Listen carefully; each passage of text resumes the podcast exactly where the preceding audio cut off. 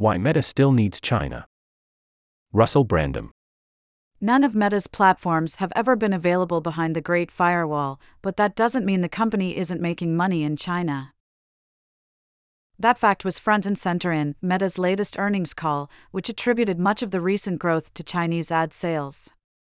You can't advertise to anyone in China, of course, but there are lots of Chinese businesses trying to sell to foreign customers, whether they're Shein adjacent e commerce sellers or part of China's surging mobile gaming industry. For both kinds of business, Facebook turns out to be a pretty good way to reach their customers. In North America, we saw ad revenue accelerate by seven points, due primarily to strong demand from China advertisers, said Meta's chief financial officer, Susan Li.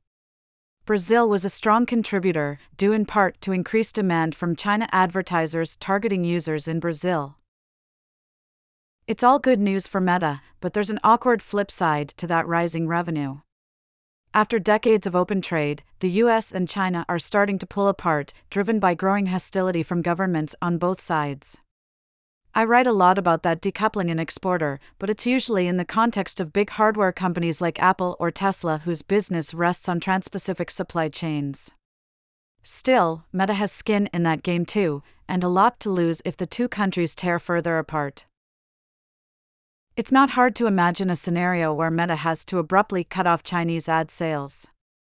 In fact, the company has explicitly warned of this scenario in corporate filings, sharing this passage in its quarterly shareholder report more than a dozen times over the past five years we generate meaningful revenue from a small number of resellers serving advertisers based in China, and it is possible that the Chinese government could take action that reduces or eliminates our China based advertising revenue, whether as a result of the trade dispute with the United States, in response to content issues or information requests in Hong Kong or elsewhere, or for other reasons.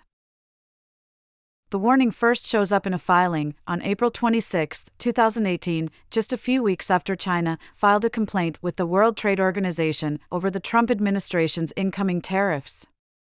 The tariffs were an early sign of how serious the decoupling between the US and China would become, and obviously Meta took them seriously. Five years later, those tariffs are still in place, despite the WTO's best efforts, and the deep ties between Chinese manufacturing and U.S. consumer goods are still unraveling. The most imminent threat isn't an outright ban but a gradual tightening of export rules, particularly the rules that make cheap overseas e commerce so profitable. China hawks in the U.S. government have pushed to tighten those rules, appealing to a combination of economic protectionism and hazy national security benefits.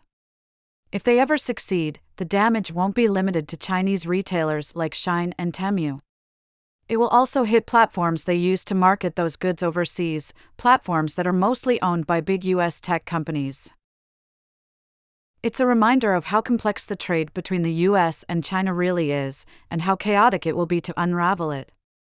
It's not just a matter of Chinese goods being sold to US customers or factories in Shenzhen that have to be replicated in Hanoi. Over the past 40 years, whole industries have been built around the economies of trans Pacific trade. Now those industries are being reshaped in unpredictable ways. Governments may have plans for preserving certain parts of the system, but it won't be up to them.